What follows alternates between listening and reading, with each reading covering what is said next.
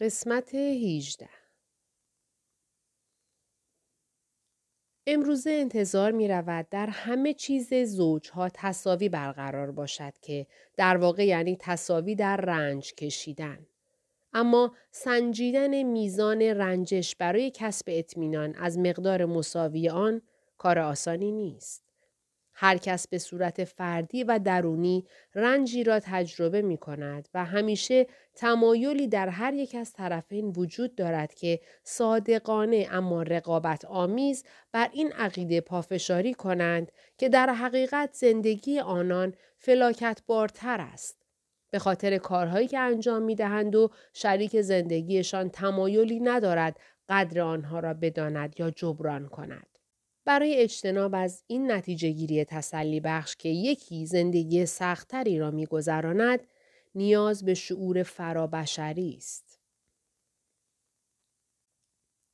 ساعت کاری کریستین در هفته به اندازه است که باید باشد و درآمدش هم آنقدری است که احساس نکند فقط به این خاطر که درآمد ربی از او اندکی بیشتر است باید بسیار سپاسگزارش باشد.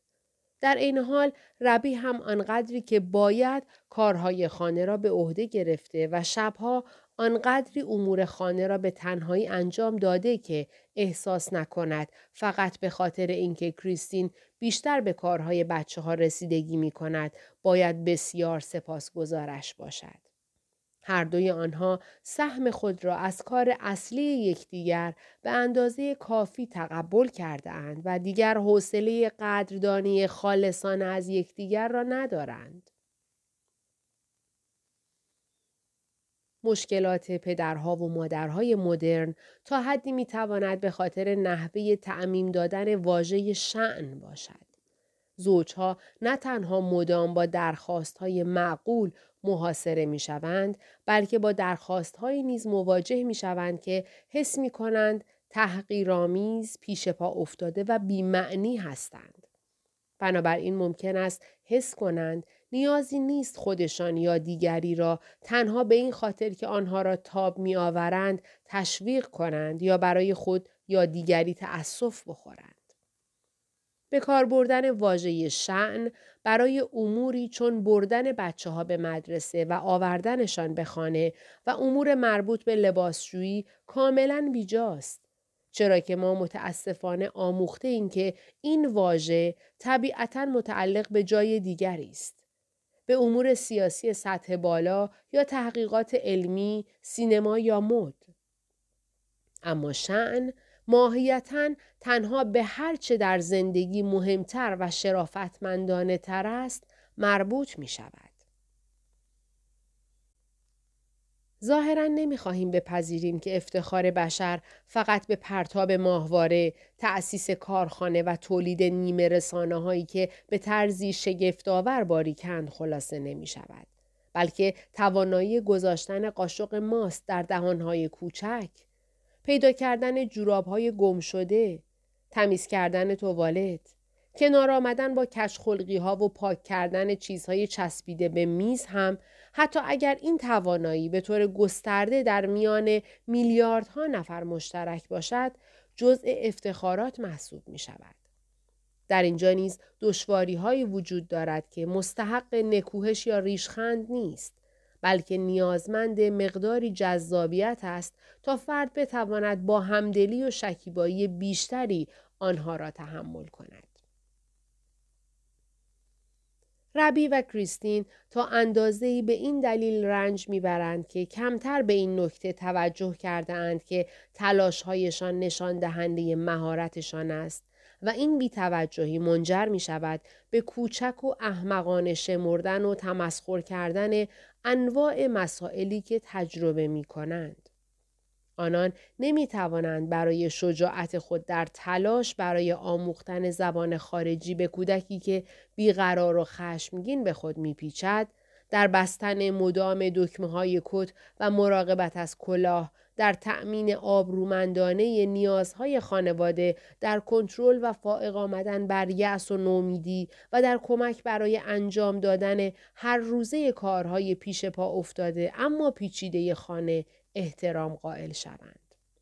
آنها هرگز در بیرون از خانه اشخاص برجسته نمی شوند و صاحب ثروت فراوانی نمی شوند. در گمنامی از دنیا خواهند رفت بدون اینکه در اجتماع خود باعث سرافرازی شده باشند.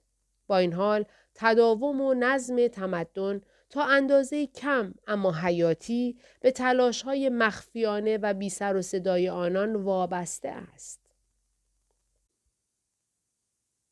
اگر ربی و کریستین به عنوان شخصیت های یک رمان می توانستند ماجرای زندگی خودشان را بخوانند، ممکن بود احساس تأسف شدید و زودگذر اما مؤثری از وضعیت بدی که ابدا شایسته آنان نیست پیدا کنند.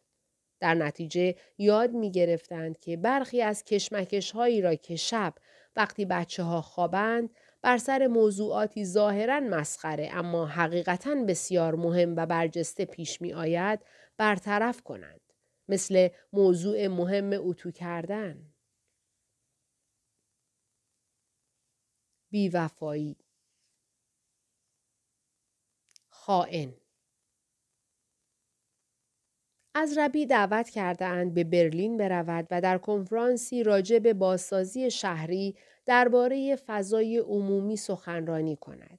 او در لندن هواپیمای خود را عوض می کند و بر فراز آلمان نگاهی سریع به چند مجله می اندازد. آن پایین پروس صاف و مسطح در زیر گرد برف سبک ماه نوامبر گسترده شده است. مراسم در شرق شهر برلین در مرکز کنفرانسی برگزار می شود که هتلی هم در مجاورت آن قرار دارد. اتاق ربی در طبقه دوازدهم ساده و سرد و بیپیرایه است با چشمانداز یک آبراه و ردیف زمینهای استیجاری سبزیکاری. شب هنگام که خیلی هم زود سر می رسد می تواند نیروگاه برق را ببیند و دکل هایی که در صفوف منظم تا دوردست در مسیر مرز لهستان با فاصله از هم قرار دارند. در مهمانی خوش آمدگویی که به صرف نوشیدن در سالن رقص برپا شده، ربی هیچ کس را نمی شناسد و وانمود می کند که منتظر یک همکار است. وقتی به اتاقش برمیگردد به خانه تلفن می کند. بچه ها تازه حمام کردند. استر می‌گوید خیلی خوبه که خونه نیستی. مامان می‌ذاره فیلم ببینیم و پیتزا بخوریم. ربی به هواپیمای تک موتوری خیره شده که بر فراز زمین های یخزده آن سوی پارکینگ هتل دور می‌زند. همانطور که استر حرف می‌زند صدای ویلیام نیز در پس زمینه شنیده می شود که شعری می‌خواند و به ربی میفهماند که چقدر نسبت به پدر بیزوقی که او را با خودش نبرده بی صدای بچه ها از پشت تلفن کم سن و سالتر به نظر می رسد. آنها در ذهنشان نمی گنجند که چقدر ربی دلتنگشان است. ربی ساندویچ کلاب می خورد و همزمان به شبکه خبری نگاه می کند که از دریچه لنز آن یک سری فجایع به طرز بیرحمانه با بیاعتنایی و غیر متعهدانه نمایش داده می شوند. صبح زود روز بعد سخنرانیش را جلوی آینه حمام تمرین می کند. سخنرانی واقعیش ساعت یازده در سالن اصلی است. با شور و اشتیاق و تسلط کامل بر موضوع مطالبش را مطرح می کند. مهمترین کار او این است که از مزیت‌های فضاهای مشترک خوشترهی دفاع کند که سبب همدل کردن و آشتی دادن اجتماع می شود. بعد از سخنرانی تعدادی از حضار می آیند و به او تبریک می گویند. موقع نهار با نماینده های کشورهای سرتاسر دنیا سر یک میز می نشیند. خیلی وقت است که فضایی این چنین بین المللی را تجربه نکرده است. گفتگویی خصومت آمیز راجع به آمریکا در جریان است. یک پاکستانی که در قطر کار می کند تأثیر قوانین منطقه بندی آمریکا در ساخت میدان را نکوهش می کند. مردی هلندی مدعی می شود که سران کشور نسبت به رفاه عمومی بی هستند. نماینده اهل لهستان وابستگی شهروندان آمریکا به سوختهای فسیلی را با وابستگی معتادان به مواد مخدر مقایسه می کند. در انتهای میز زنی نشسته و سرش را به یک طرف خم کرده و با حالت تسلیم لبخندی یکوری و تمسخر آمیز بر لبانش نقش بسته است. زن در نهایت مداخله می کند و می گوید من خوب می دونم که وقتی از وطنم دورم نباید سعی کنم ازش دفاع کنم. معلومه که منم مثل شما کاملا از آمریکا ناامیدم ولی هنوز هم در اعماق وجودم بهش حس وفاداری دارم. همونطور که ممکنه نسبت به یک عمه الکلی دیوانه چنین حسی داشته باشم. و وقتی بشنوم غریبه ها پشت سرش حرف می‌زنن ازش دفاع می‌کنم. لارن در لس آنجلس زندگی می کند. در دانشگاه کالیفرنیا کار می کند و در آنجا مشغول بررسی تأثیرات مهاجرت در سن برناردینو است. او موهای قهوه‌ای رنگ تا سرشانه دارد با چشمانی خاکستری سبز و سی و یک سالش است. ربی سعی می کند خیلی مستقیم به او نگاه نکند. ظاهرا مواجهه با این نوع زیبایی در شرایط فعلی ربی چندان به دردش نمی‌خورد. یک ساعت مانده تا دوباره جلسات شروع شوند و ربی تصمیم می‌گیرد بیرون قدمی بزند. در جایی شبیه باغ. پروازش به سمت خانه صبح زود روز بعد است و وقتی به ادینبرو برگردد پروژه جدیدی روی میز کارش انتظارش را می کشد. لباس تیره و معمولی لارن اصلا جلب توجه نمی کرد. اما اکنون ربی تمام جزئیاتش را به خاطر دارد. او همچنین علنگوهای دست چپش را هم در ذهن دارد. حتی توانست تتوی زیر آنها را هم زیر مچ دستش ببیند که متاسفانه ناخواسته تفاوت نسلها را متذکر می شود. در اواخر بعد از ظهر ربی در راهروی منتهی به آسانسورها مشغول تماشای چند بروشور است که او سر می رسد. ربی لبخندی تصنعی می‌زند و متاسف است که هیچگاه شناختی نسبت به او پیدا نخواهد کرد و ژرفای هویت او هرگز برایش آشکار نخواهد شد و ربی فقط می‌تواند به زندگی خودش ادامه دهد. اما لارن می‌گوید که گرسنه است و به ربی پیشنهاد می دهد برای نوشیدن چای در کافه‌ای با دیوارهای چوبی در کنار مرکز تجاری طبقه اول او را همراهی کند. او اضافه می کند که آن روز صبح هم آنجا صبحانه خورده است. آنها بر روی نیمکت چرمی درازی کنار شومینه می نشینند. ارکیده سفیدی پشت سر لارن قرار دارد. بیشتر سوالات را ربی می کند و بدین ترتیب جزئیات بیشتری دستگیرش می شود. درباره آپارتمان لارن در ساحل ونیز، شغل قبلیش در دانشگاهی در آریزونا، خانوادهش در آلبوکرکی، عشقش به فیلم های دیوید لینچ، مشارکتش در سازماندهی اقدامات جمعی، یهودی بودنش و ترس بیش از حدش از مقامات آلمانی که البته این ترس شامل حال کافچی خشک و گردن کلفت هم می شود. کسی که قابلیت های خندهدار فراوانی دارد و لارن آیشمن می نامدش. توجه ربی بین آنچه لارن می گوید و آنچه نشان می دهد در نوسان است. لارن هم خودش است و هم تمام کسانی که ربی همیشه تحسین می کرده اما از روز ازدواجش یاد گرفته که نباید راجع به آنها کنجکاوی کند. لارن وقتی به کافه چی نگاه می کند دور چشمانش از خنده چین می افتد. زیر لب آهسته قسمتی از ترانه ماینهر را می‌خواند و نفس ربی از جذابیت لارن می‌گیرد. ربی حس می کند دوباره پانزده ساله است و او هم آلیسار است. لارن به او می‌گوید که روز گذشته با هواپیما به فرانکفورت رسیده و از آنجا با قطار آمده. به نظرش قطارهای اروپایی خیلی خوب هستند. ربی در این فکر است که الان در خانه باید نزدیک زمان حمام باشد. چقدر راحت می توانست زندگیش را زیر و رو کند.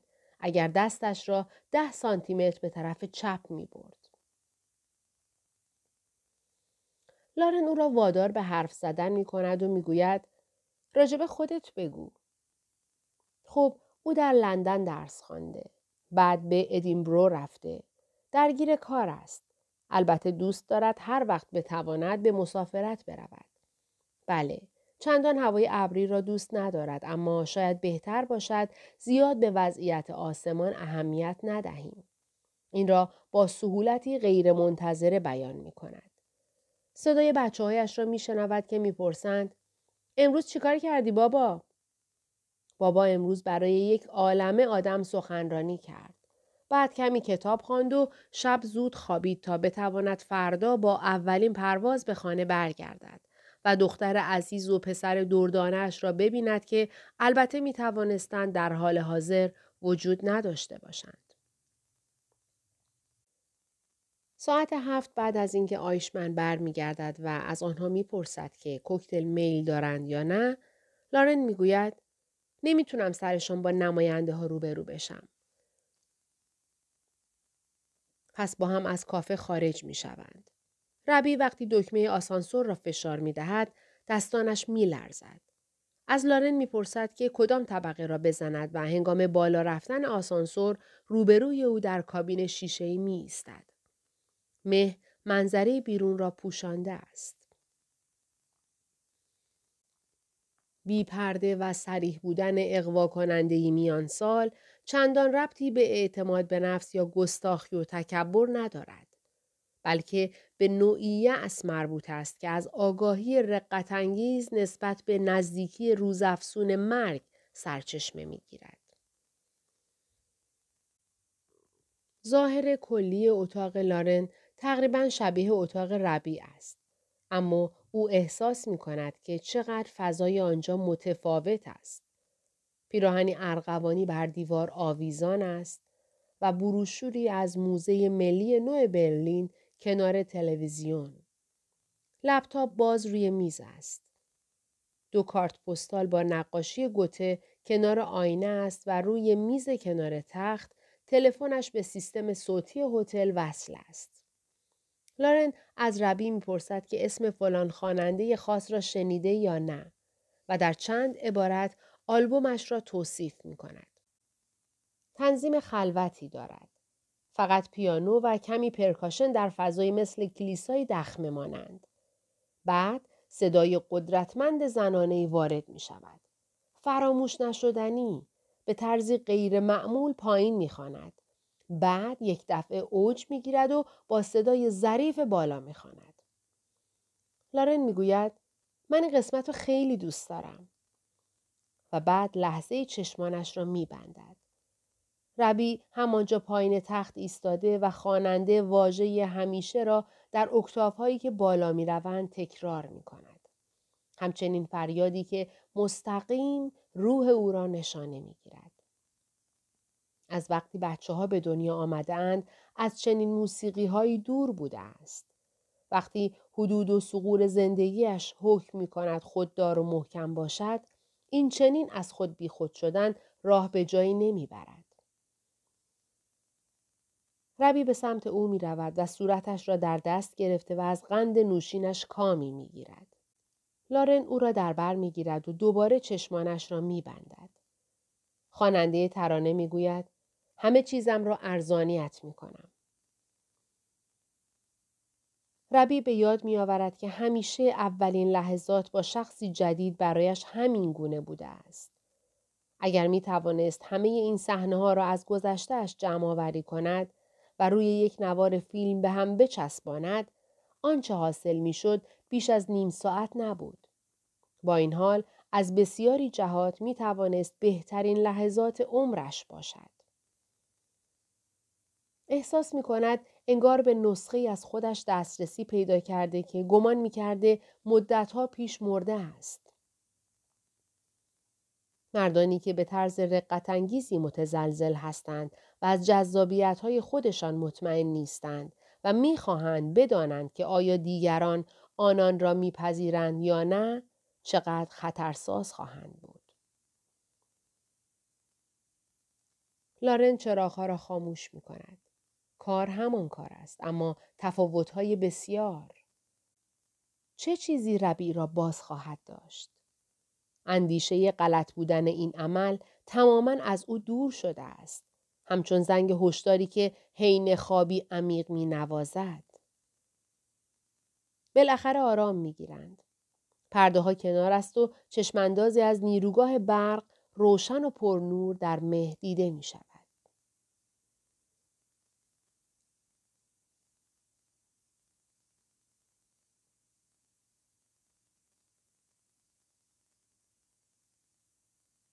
قسمت 18 امروزه انتظار می رود در همه چیز زوجها تصاوی برقرار باشد که در واقع یعنی تصاوی در رنج کشیدن. اما سنجیدن میزان رنجش برای کسب اطمینان از مقدار مساوی آن کار آسانی نیست.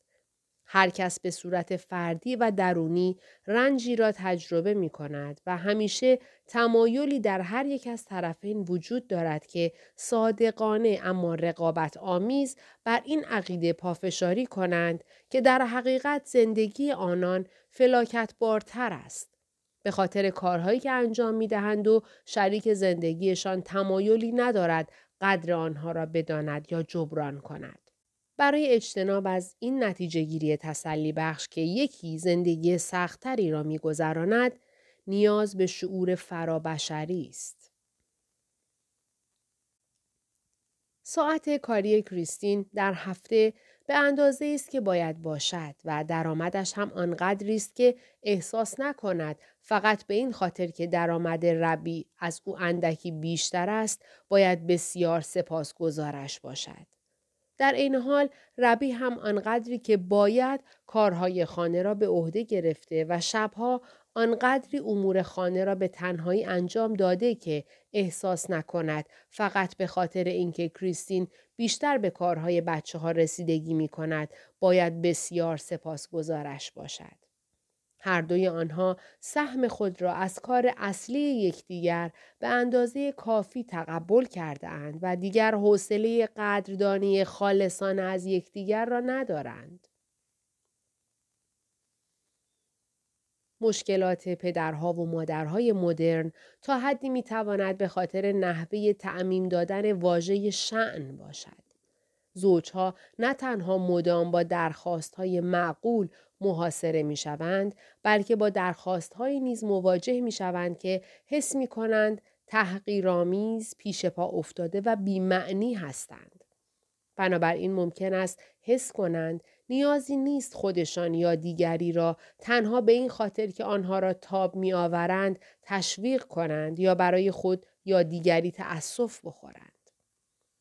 به کار بردن واژه شعن برای اموری چون بردن بچه ها به مدرسه و آوردنشان به خانه و امور مربوط به لباسشویی کاملا بیجاست. چرا که ما متاسفانه آموخته این که این واژه طبیعتا متعلق به جای دیگری است. به امور سیاسی سطح بالا یا تحقیقات علمی، سینما یا مد. اما شعن ماهیتا تنها به هر چه در زندگی مهمتر و شرافتمندانه تر است مربوط می شود. ظاهرا نمی‌خواهیم بپذیریم که افتخار بشر فقط به پرتاب ماهواره، تأسیس کارخانه و تولید نیمه رسانه هایی که به طرزی شگفتآور باریکند خلاصه نمی شود.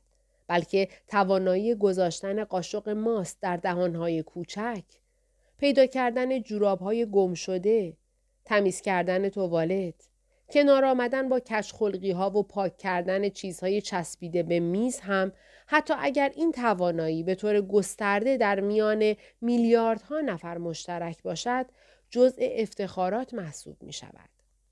در اینجا نیز دشواری وجود دارد که مستحق نکوهش یا ریشخند نیست بلکه نیازمند مقداری جذابیت است تا فرد بتواند با همدلی و شکیبایی بیشتری آنها را تحمل کند. ربی و کریستین تا اندازه‌ای به این دلیل رنج می‌برند که کمتر به این نکته توجه کرده اند که تلاشهایشان نشان دهنده مهارتشان است و این بیتوجهی منجر می شود به کوچک و احمقانه شمردن و تمسخر کردن انواع مسائلی که تجربه می کنند. آنان نمی توانند برای شجاعت خود در تلاش برای آموختن زبان خارجی به کودکی که بیقرار و خشمگین به خود میپیچد در بستن مدام دکمه های کت و مراقبت از کلاه در تأمین آبرومندانه نیازهای خانواده در کنترل و فائق آمدن بر یأس و نومیدی و در کمک برای انجام دادن هر روزه کارهای پیش پا افتاده اما پیچیده خانه احترام قائل شوند. آنها هرگز در بیرون از خانه اشخاص برجسته نمی شوند و صاحب ثروت فراوانی نمی شوند. در گمنامی از دنیا خواهند رفت بدون اینکه در اجتماع خود باعث سرافرازی شده باشند. با این حال تداوم و نظم تمدن تا اندازه کم اما حیاتی به تلاش های مخفیانه و بی سر و صدای آنان وابسته است. اگر ربی و کریستین به عنوان شخصیت های یک رمان می توانستند ماجرای زندگی خودشان را بخوانند، ممکن بود احساس تأسف شدید و زودگذر اما مؤثری از وضعیت بدی که ابدا شایسته آنان نیست پیدا کنند. در نتیجه یاد می گرفتند که برخی از کشمکش هایی را که شب وقتی بچه ها خوابند بر سر موضوعاتی ظاهرا مسخره اما حقیقتا بسیار مهم و برجسته پیش می آید برطرف کنند. مثل موضوع مهم اتو کردن. بیوفایی خائن از ربی دعوت کردهاند به برلین برود و در کنفرانسی راجع به بازسازی شهری درباره فضای عمومی سخنرانی کند. او در لندن هواپیمای خود را عوض می کند و بر فراز آلمان نگاهی سریع به چند مجله می اندازد. آن پایین پروس صاف و مسطح در زیر گرد برف سبک ماه نوامبر گسترده شده است. مراسم در شرق شهر برلین در مرکز کنفرانسی برگزار می شود که هتلی هم در مجاورت آن قرار دارد. اتاق ربی در طبقه دوازدهم ساده و سرد و بیپیرایه است با چشمانداز یک آبراه و ردیف زمینهای استیجاری سبزیکاری. شب هنگام که خیلی هم زود سر می رسد می تواند نیروگاه برق را ببیند و دکل هایی که در صفوف منظم تا دوردست در مسیر مرز لهستان با فاصله از هم قرار دارند. در مهمانی خوش آمدگویی که به صرف نوشیدن در سالن رقص برپا شده، ربی هیچ کس را نمی شناسد و وانمود می کند که منتظر یک همکار است.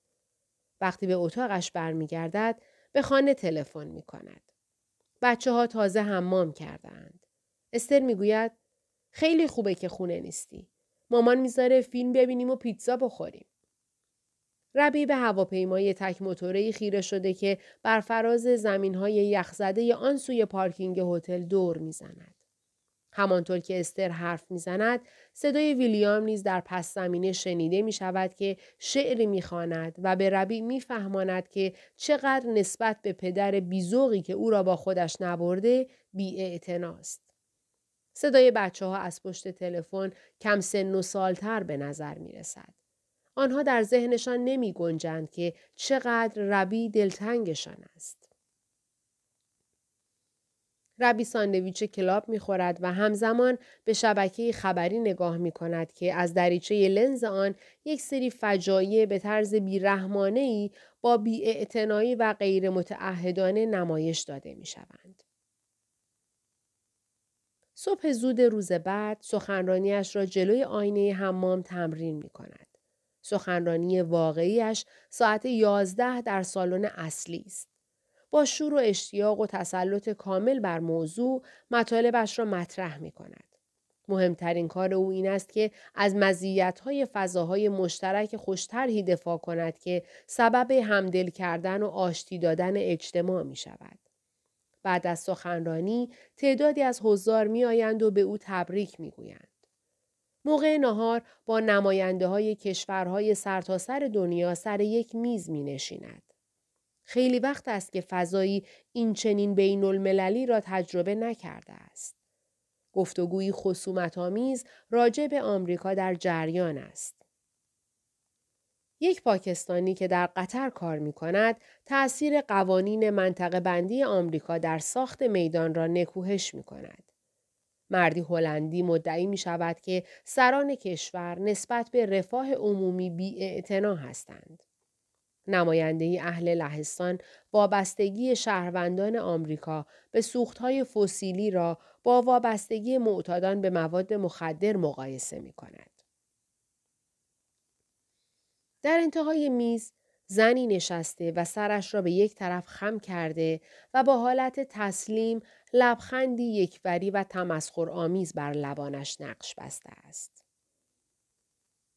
زن در نهایت مداخله می کند و می گوید من خوب می دونم که وقتی از وطنم دورم نباید سعی کنم ازش دفاع کنم. معلومه که منم مثل شما کاملا از آمریکا ناامیدم ولی هنوز هم در اعماق وجودم بهش حس وفاداری دارم. همونطور که ممکنه نسبت به یک امه الکلی دیوانه چنین حسی داشته باشم. و وقتی بشنوم غریبه ها پشت سرش حرف می‌زنن ازش دفاع می‌کنم. لارن در لس آنجلس زندگی می کند. در دانشگاه کالیفرنیا کار می کند و در آنجا مشغول بررسی تأثیرات مهاجرت در سن برناردینو است. او موهای قهوه‌ای رنگ تا سرشانه دارد با چشمانی خاکستری سبز و سی و یک سالش است. ربی سعی می کند خیلی مستقیم به او نگاه نکند. ظاهرا مواجهه با این نوع زیبایی در شرایط فعلی ربی چندان به دردش نمی‌خورد. یک ساعت مانده تا دوباره جلسات شروع شوند و ربی تصمیم می‌گیرد بیرون قدمی بزند. در جایی شبیه باغ. پروازش به سمت خانه صبح زود روز بعد است و وقتی به ادینبرو برگردد پروژه جدیدی روی میز کارش انتظارش را می کشد. لباس تیره و معمولی لارن اصلا جلب توجه نمی کرد. اما اکنون ربی تمام جزئیاتش را به خاطر دارد. او همچنین علنگوهای دست چپش را هم در ذهن دارد. حتی توانست تتوی زیر آنها را هم زیر مچ دستش ببیند که متاسفانه ناخواسته تفاوت نسلها را متذکر می شود. در اواخر بعد از ظهر ربی در راهروی منتهی به آسانسورها مشغول تماشای چند بروشور است که او سر می رسد. ربی لبخندی تصنعی می‌زند و متاسف است که هیچگاه شناختی نسبت به او پیدا نخواهد کرد و ژرفای هویت او هرگز برایش آشکار نخواهد شد و ربی فقط می تواند به زندگی خودش ادامه دهد. اما لارن می‌گوید که گرسنه است و به ربی پیشنهاد می دهد برای نوشیدن چای در کافه‌ای با دیوارهای چوبی در کنار مرکز تجاری طبقه اول او را همراهی کند. او اضافه می کند که آن روز صبح هم آنجا صبحانه خورده است. آنها بر روی نیمکت چرمی درازی کنار شومینه می نشینند. ارکیده سفیدی پشت سر لارن قرار دارد. بیشتر سوالات را ربی می کند و بدین ترتیب جزئیات بیشتری دستگیرش می شود. درباره آپارتمان لارن در ساحل ونیز، شغل قبلیش در دانشگاهی در آریزونا، خانوادهش در آلبوکرکی، عشقش به فیلم های دیوید لینچ، مشارکتش در سازماندهی اقدامات جمعی، یهودی بودنش و ترس بیش از حدش از مقامات آلمانی که البته این ترس شامل حال کافچی خشک و گردن کلفت هم می شود. کسی که قابلیت های خندهدار فراوانی دارد و لارن آیشمن می نامدش. توجه ربی بین آنچه لارن می‌گوید و آنچه نشان می‌دهد در نوسان است. لارن هم خودش است و هم تمام کسانی که ربی همیشه تحسین می کرده اما از روز ازدواجش یاد گرفته که نباید راجع به آنها کنجکاوی کند. لارن وقتی به کافه چی نگاه می کند دور چشمانش از خنده چین می افتد. زیر لب آهسته قسمتی از ترانه ماینهر را می‌خواند و نفس ربی از جذابیت لارن می‌گیرد. ربی حس می کند دوباره پانزده ساله است و او هم آلیسار است. لارن به او می‌گوید که روز گذشته با هواپیما به فرانکفورت رسیده و از آنجا با قطار آمده. به نظرش قطارهای اروپایی خیلی خوب هستند. ربی در این فکر است که الان در خانه باید نزدیک زمان حمام باشد. چقدر راحت می توانست زندگیش را زیر و رو کند اگر دستش را ده سانتیمتر به طرف چپ می برد. لارن او را وادار به حرف زدن می کند و می گوید راجب خودت بگو. خب او در لندن درس خوانده. بعد به ادینبرو رفته. درگیر کار است. البته دوست دارد هر وقت بتواند به مسافرت برود. بله، چندان هوای ابری را دوست ندارد اما شاید بهتر باشد زیاد به وضعیت آسمان اهمیت ندهیم. این را با سهولتی غیر منتظره بیان می کند. صدای بچه هایش را می شنود که می‌پرسند امروز چیکار کردی بابا؟ بابا امروز برای یک عالمه آدم سخنرانی کرد. بعد کمی کتاب خواند و شب زود خوابید تا بتواند فردا با اولین پرواز به خانه برگردد و دختر عزیز و پسر دردانش را ببیند که البته می توانستند در حال حاضر وجود نداشته باشند. ساعت هفت بعد از اینکه آیشمن برمیگردد و از آنها می‌پرسد که کوکتل میل دارند یا نه لارن می‌گوید نمی‌تونم سرشان با نماینده ها روبرو بشم پس با هم از کافه خارج می شوند.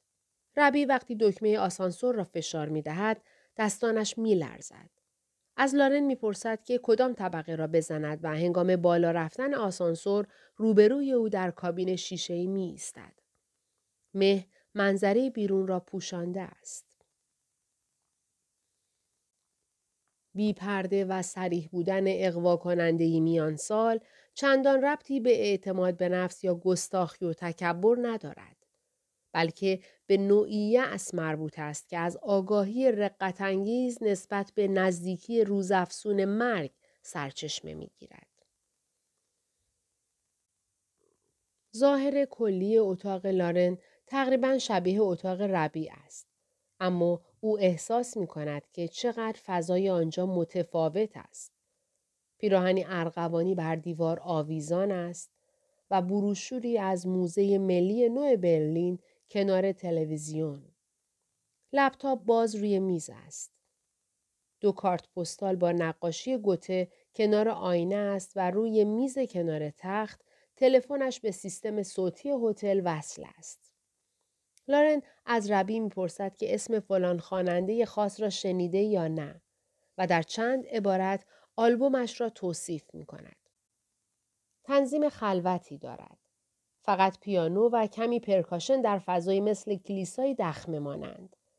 بعد صدای قدرتمند زنانه وارد می شود. فراموش نشدنی به طرزی غیر معمول پایین می خاند. بعد یک دفعه اوج می گیرد و با صدای ظریف بالا می خاند. لارن می گوید من این قسمت رو خیلی دوست دارم.